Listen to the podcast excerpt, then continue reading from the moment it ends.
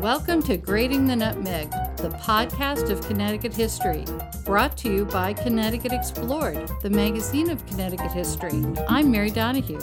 Our new summer issue is out, and it's chock full of places to go and things to see. Check out what's happening at our 35 plus partner museums. There are concerts, walks, tours, art shows, all perfect for a day trip. Get your copy at ctexplore.org. What's being done to save the state's industrial history? In today's episode, I'll talk to Renee Tribert, the Preservation Services Coordinator for Adaptive Reuse and Redevelopment for Industrial Buildings at Preservation Connecticut. Our podcast engineer, Patrick O'Sullivan, and I will share some of our favorite places to go around the state where you can see old mills and factories that are being used for fun new uses. And we'll hear from Ilona Somogyi, co founder of Ball and Socket Arts in Cheshire, Connecticut, about an old mill with a Cinderella story that will open this summer. Connecticut was at the forefront of the Industrial Revolution in the United States. Small brooks and rivers were dammed to create water power that turned machinery, and the state's textile, precision manufacturing, and metal casting industries were born. Thousands of products were produced, and the state attracted investors, inventors, and immigrants to work in the factories. But as industry moved out in the last half of the 20th century, these cathedrals of industry became vacant and abandoned across the state. Welcome to the podcast. Thank you. Hi. Thank you. Nice to be here. Renee, let's start with the work that Preservation Connecticut has done to really identify and make the public aware of the significance of these mills and factories that have such great history. Tell me about the Mills Making Places project. Um, the State Historic Preservation Office uh, grant gave Preservation Connecticut a grant to document the historic industrial properties uh, throughout the state of Connecticut. And the idea there was we were recognizing that we were losing some to neglect or demolition. And the project was both for a survey, but also it had a grant component. We were able to award $340,000 in grants across nine sites throughout the state, including uh, a site in Cheshire, Ball and Socket uh, Arts. And these projects were intended to kind of provide seed money to help move reuse forward. We, during the course of the survey, we identified oh, about 1,500 historic industrial sites of all sizes and types, um, from textile mills, which many people already know about, to uh, some of the uh, industrial parts makers of metal parts and small scale uh, manufacturers as well. Some interesting, just fun sites. You know, we, for example, uh, out in Torrington, there are a series of sites for the Torin Co. that were designed by Marcel Breuer, whom most people think of uh, not as an industrial designer, but rather um, for commercial and residential architecture. In addition to identifying the historic industrial properties, we also identified some housing that's associated with them. And then we took all of this information and we turned it into a website, the Mills Making Places of Connecticut website, where you can look up any mill and any industry uh, you can think of across the state. So now you've got all this information about where they are, what they produced, and why they're historic. But what are the actual challenges to reusing a mill or a factory building or a complex? I, among the larger challenges are the environmental issues that are often encountered. And I think you'll hear a little bit more about that from uh, Ilona uh, because certainly ball and socket having made buttons had some many of those issues. So that's a huge one. Structural issues can often come into play particularly if a building has been vacant for some time and not cared for. Location can be a an opportunity or it can be a, a, difficulty. It can be an opportunity when it's located in an area, for example, that's near the railroad, as often was the case, or near water, as often was the case. but sometimes they're located in neighborhoods where it's difficult, there's no residential component, and it may be difficult to find new uses for them. So, what are some of the programs that are available to help developers or property owners or nonprofits actually reuse these buildings? Uh, from a preservation perspective, one of the most important programs is the state historic tax credit uh, and the federal historic tax credit. Uh, the tax credits can be used for those properties that have by, been uh, listed on either the state or national register. They, pro- they often provide a tranche of money that can be used towards the redevelopment. Renee, could you just explain what a brownfield is? A brownfields is a, is a site that has been identified as having certain levels of contamination that must be resolved before the property can be reused. And typically, the environmental remediation is extensive and, and uh, costly.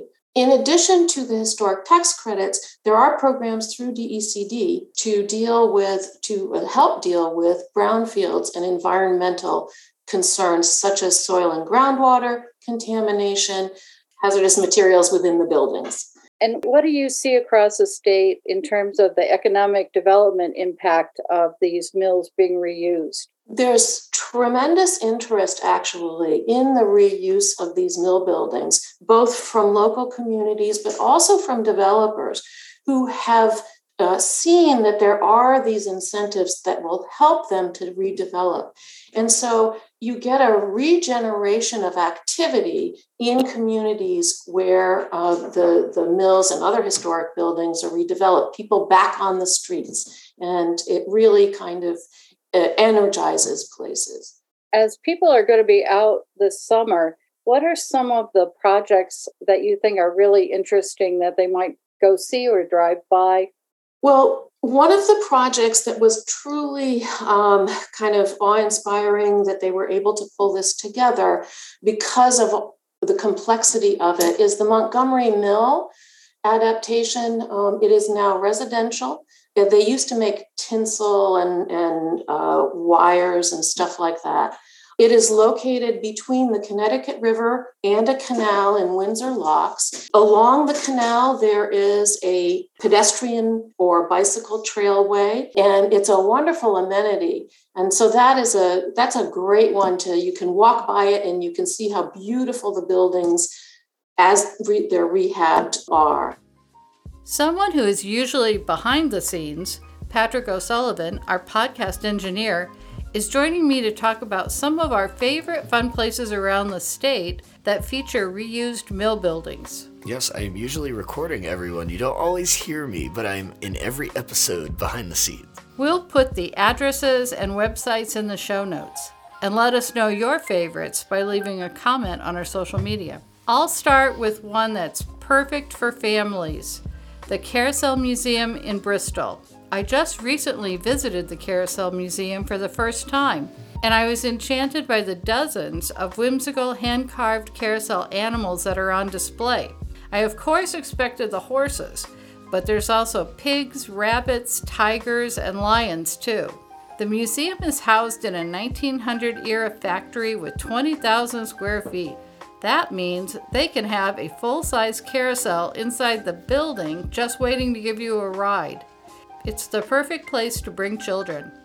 Patrick, I know you're a fan of a day trip to Bridgeport. Where do you like to go? Yes, well, as a sound tech kind of person specifically, and just as a movie fan and vinyl fan, my first stop is always in Bridgeport at the Archive. The Archive is on Congress Street. It's a retro movie and music store. It's in a 1980s warehouse building, and if you're into anything retro, mid 20th century and back, it's a must. It opened in 2017 and it's also a storefront for Vinegar Syndrome, which is a film restoration and distribution company whose mission is to restore cult and lost films. And if you have ever bought a remaster, or if you have a newer television, or a DVD or a Blu ray player, and sometimes you see an old movie that has been remastered, uh, what they're doing is scanning in the original film negative of like an old movie. Um, and Vinegar Syndrome has the machine to do that with that, you can also find a lot of antiques there. There are a lot of used items in addition to the new stuff, so you can find laser discs, which were from the 80s and are huge vinyl sized DVDs that some folks may remember. There's betas, there's VHS, there's cassette, there's pretty much any kind of old technology that you might be interested in. Uh, and I find lots of good vinyl there, lots of music. If you go on a Sunday, you can also stop by Mongers Market, which is on Railroad Avenue. It's in the heart of Bridgeport's historic manufacturing district, along both sides of the railroad tracks. Mongers Market sells vintage, industrial, salvage, and antiques in a 75,000 square foot refurbished factory. I've seen all sorts of cool typewriters and things like that there. There's also dozens of vendors with almost anything vintage that you can think of. And not too far away in Stratford is Two Roads Brewery. It's in a 100 year old factory. The brewery owners did a $600,000 cleanup of contaminated soil, asbestos, and lead paint with a state grant, and then they renovated the building. And everyone I know drinks Two Roads, so check it out. I'm going to recommend a day trip in Hartford. Real Art Ways on Arbor Street in Hartford's Parkville neighborhood is in a former typewriter factory. The Parkville section was once home to several major factories, including Columbia Bicycle and the Underwood and Royal Typewriter Companies. You can check out their exhibits by emerging artists or see a movie in their art cinema. And then you can take a short drive over to Parkville Market on Park Street for lunch or dinner. It's a large food hall housed in the former Capital City Lumber Company. So many choices, including Vietnamese, Salvadorian, South American, as well as barbecue.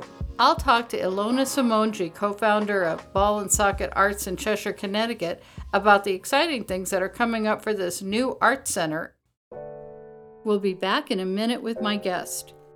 The Litchfield Historical Society's newest exhibit, To Come to a Land of Milk and Honey, Litchfield and the Connecticut Western Reserve, opens April 21st, 2023.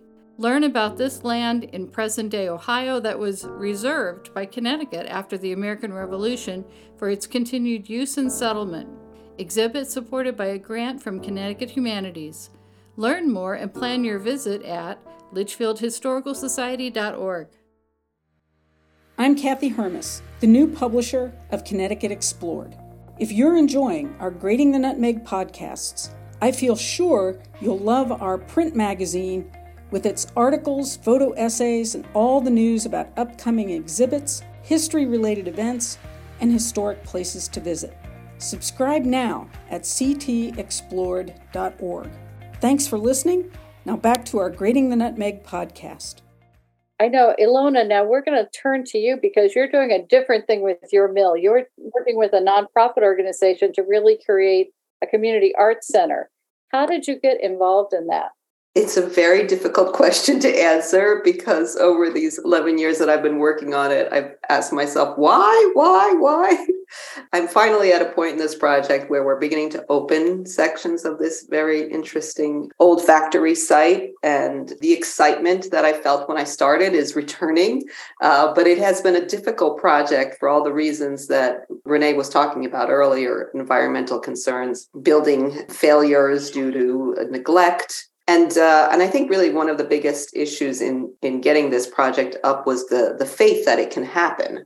These are not easy things to take an old factory, especially one that has environmental contamination, and clean it up and open it back to the public. It takes a lot huge team. It takes a lot of people working together uh, with a shared goal, and not to mention tons and tons of money. So, you know, when we started out, we were very, I think, optimistic and idealistic because the site is just full of potential. So we saw it. I lived in this town since I was five years old. We saw, you know, I've seen it in my entire life. It was a working factory up until the mid 90s. Um, and then it was stopped being a working factory. And then it was just kind of like, this building's looking really sad. Like, what's going on?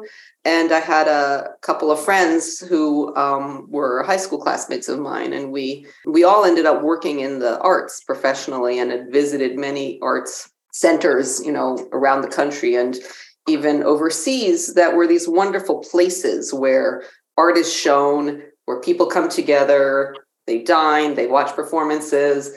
And it just seemed like, you know, Cheshire really does nothing like this. And we don't even have anything like in a 30 mile radius, right? That uh, that feels like these places we've been to in other parts of the country. But like we have this building that's right here and it's in an incredible location it's right on the trail it's the same thing that renee was just talking about with enthusiasm is like you know people can bike here because it's right on the trail and it's very close to the major highways and it's uh, it just seems like we should we should make an art center here it was a very kind of like a very honest and simple thought uh, and then we just um, we ended up being the only interested party. It went on sale in the open market, and uh, no no developer wanted it. It was too risky. It was there was no clear pathway to a profitable venture from it.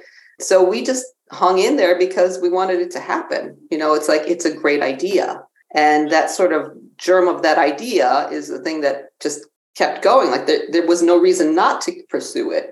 So we had a lot of support from the DECD, the, the Office of the Brownfield Remediation and Redevelopment, which Renee mentioned earlier, uh, which is part of the economic sort of strategy up in Hartford about how, you know, what do you do to uh, take these places that are pulling economic values down in our towns? You know, abandoned factories are very potentially dangerous places. They pull down property values how can we get these things revitalized or you know demolished they also help demolish these properties but it's such a waste to demolish them when you have some when you have these structures that have such inherent positive qualities so our particular building is interesting because it's right on west main street so it's in this potential very vibrant it's a little mini downtown that we have in in cheshire um, that has restaurants. Um, it has a music school. We just had a, a new neighbor move in. It was a digital marketing company. So it's this spot in our town which really has the potential to become just a very vibrant, walkable uh, downtown area, which we which we don't have, which much of um, much of Cheshire does not have.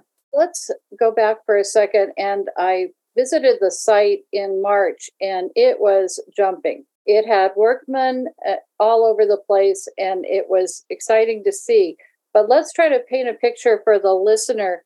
Uh, when you say building, actually, there's multiple buildings, and it's a big site. Can you tell us a little bit about the history of the factory and then how big that property is and why it's so interesting architecturally?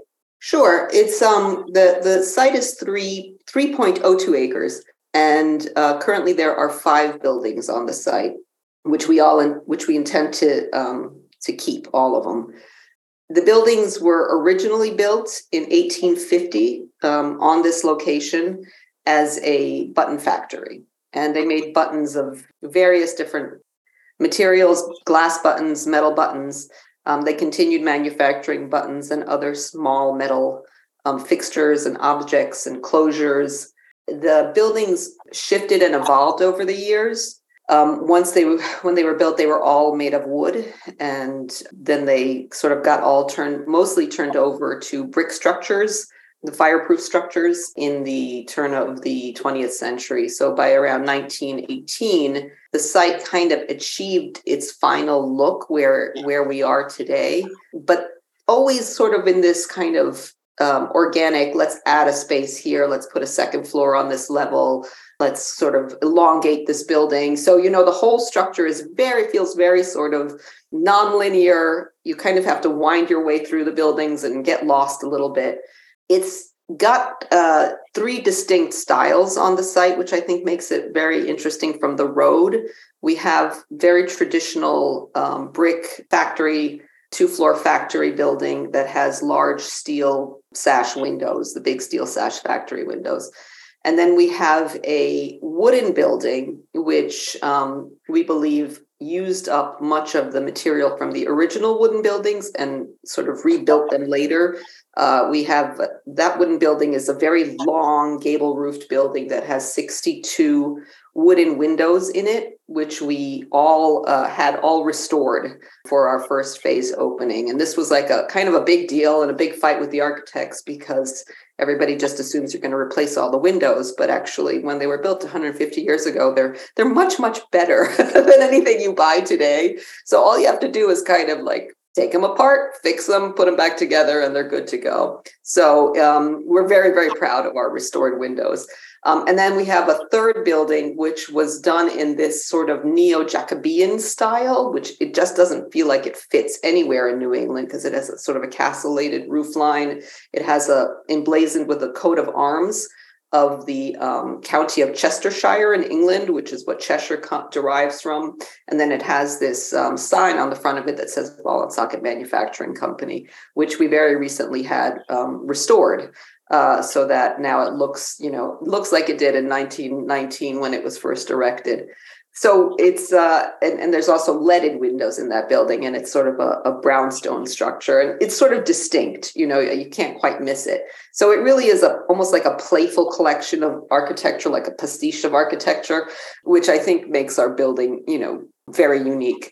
Uh, I do love now all mill architecture. Um, I had, you know, ever since I started this project, everywhere I go on trains or driving around, I'm always sort of staring at my windows at these, you know, abandoned factory comp uh, complexes woefully and saying, "Oh, we should restore. What we could we do with this one and restore this one?" Um, these factory buildings are so incredibly well built you know they're sturdy. They will last. I mean this building is already over 100 years old. It will keep going as long as you just keep the roof from leaking you know keep the windows from being broken by vandals you just have to believe that this thing is worth saving and it will keep paying back for another 100 or more years you know, it's funny because when I got the uh, information about the ball and socket arts, I some reason ball and socket, I was thinking of something really sort of big or substantial. And so I think it's so fascinating that it was actually snaps, what we call snaps now. So that that kind of that kind of surprised me. And it certainly is part of that whole Connecticut tradition of what's called precision manufacturing, where things have to be, even though they're mass produced, they have to be done so carefully that they will match up or that pieces will will work together. So snaps is definitely the case. There's such a uh, energy at your site now, and I know you're going to open it in phases. You've got an ice cream shop open already, and your building is right next to the Farmington Canal Trail, which has a huge sign in a parking lot. It's it's in a wonderful location. And I when I was at the at the uh, Bald Socket in March, it was too early for ice cream. I don't t- say that lightly because ice cream appeals to me almost 24 hours a day. But I will be going back this summer when the ice cream shop is open. She's she's open now. That's terrific. So I will be back. But uh, that kind of leads me to my question about when you work with a site like this that has not just one building but several buildings and parking and an, an acreage what's your vision for the site and what kind of things do you have coming up this summer? We're uh, currently in construction on three simultaneous projects on the site and we're about to start another project um, we have a very very large building which is building one which is sort of the really the center of this the heart and soul of this site.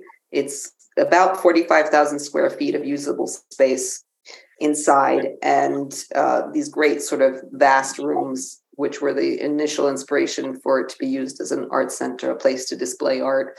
That is sort of the biggest chunk that we need to fund to get that building online. We do have some money coming our way from both uh, Jahana Hayes has secured some money from the federal government. We have some more money coming from the Brownfield office to do significant roof uh, roof repair um, and allowing a sprinkler system to be put in, which will enormously help us move the project along. That we can actually start dividing that very large space into manageable chunks because we found that the best way for us to really get going is to just get going if we had if we've been sitting around waiting for you know 25 million dollars to land on our lap we'd be doing this forever but we got enough money to open building 2 and that's when the ice cream created this friendship with Sweet Claude's Ice Cream, which is an ice cream shop that's been in Cheshire since 1987. And, you know, it's a beloved institution and owned by a young woman who just you know, felt like, no, this is the perfect spot for her ice cream parlor. It's, she had the concrete floor she needed for manufacturing, a really sweet historic storefront to, to house the parlor in. And since she opened last summer, it's really been like just nonstop people coming to get ice cream. So um, it was a really, really lovely way for us to kick this project off, kick the construction project off. We are currently working on completing the second floor of that same building. We do have an excellent tenant uh, waiting to the, for the final like inking of the contract so we can announce it. But it's something that I'm very, very excited about and will enormously enhance uh, our site um, with new audiences. And it's also an exquisite arts use. So it's mission appropriate. We are currently working on building three, which is a small building that's right behind building two. It used to be a workshop cinder block wood structure, kind of sweet, quirky. Um, it's going to house our first permanent gallery space. So we'll be able to open to the public some art shows this summer. And the second floor of that same building is where our uh, offices and headquarters are going to be, as well as our conference spaces and classroom space, because we are starting writers' workshops coming up this summer. So that's a huge part of our mission is to offer writers workshops. Downstairs, we have the gallery. And then moving to the back of the site, we're working on the, the parking lot. And we have a partnership we were able to craft with the town of Cheshire. Um, they're helping us build that parking lot. There's going to be 66 parking spaces back there. And that's a huge benefit when you're making a trying to create a large development like we are is just you know making sure that you have the parking available for the people who insist on driving. Like we're hoping to get a lot of people coming on bicycles or on foot but a lot of people are still going to want to drive.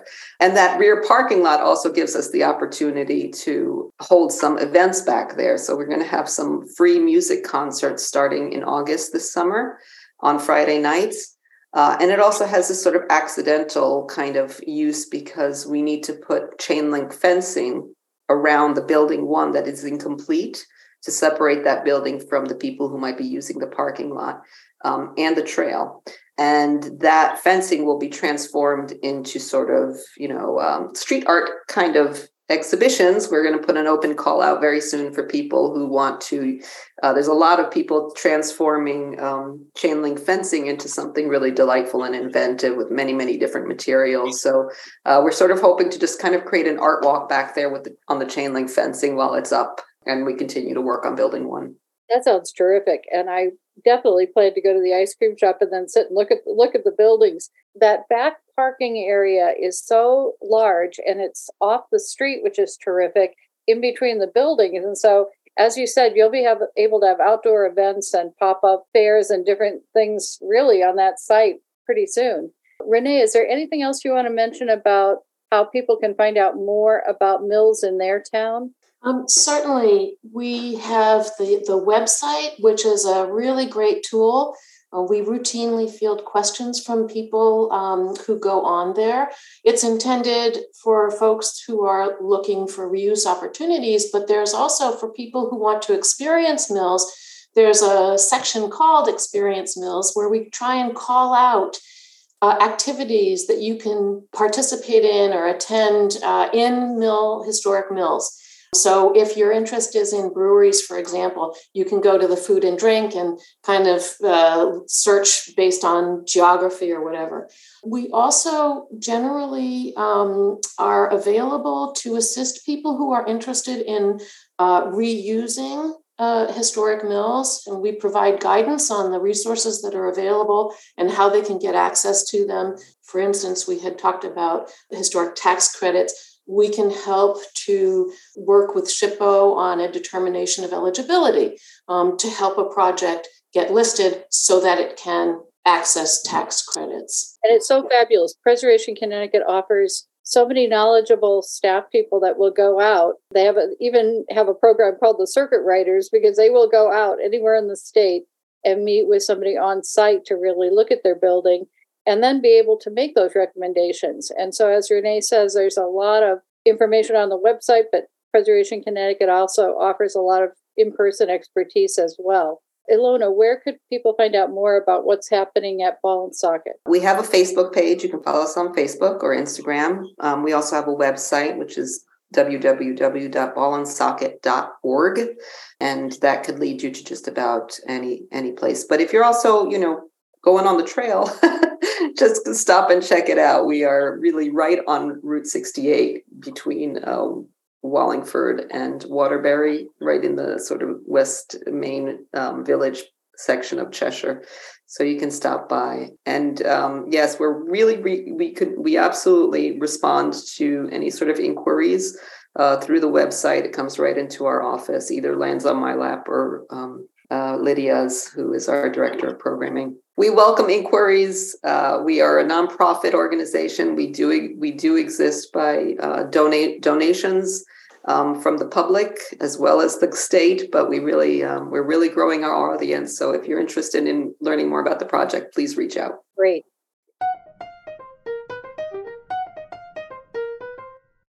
Fresh episodes of Grating the Nutmeg are brought to you every two weeks with support from our listeners. You can help us continue to produce the podcast by donating directly to Grating the Nutmeg on the Connecticut Explored website at ctexplored.org. Click the donate button at the top, then look for the Grating the Nutmeg donation link at the bottom. Donations in any amount are greatly appreciated. We thank you. This episode of Grating the Nutmeg was produced by Mary Donohue and engineered by Patrick O'Sullivan at highwattagemedia.com.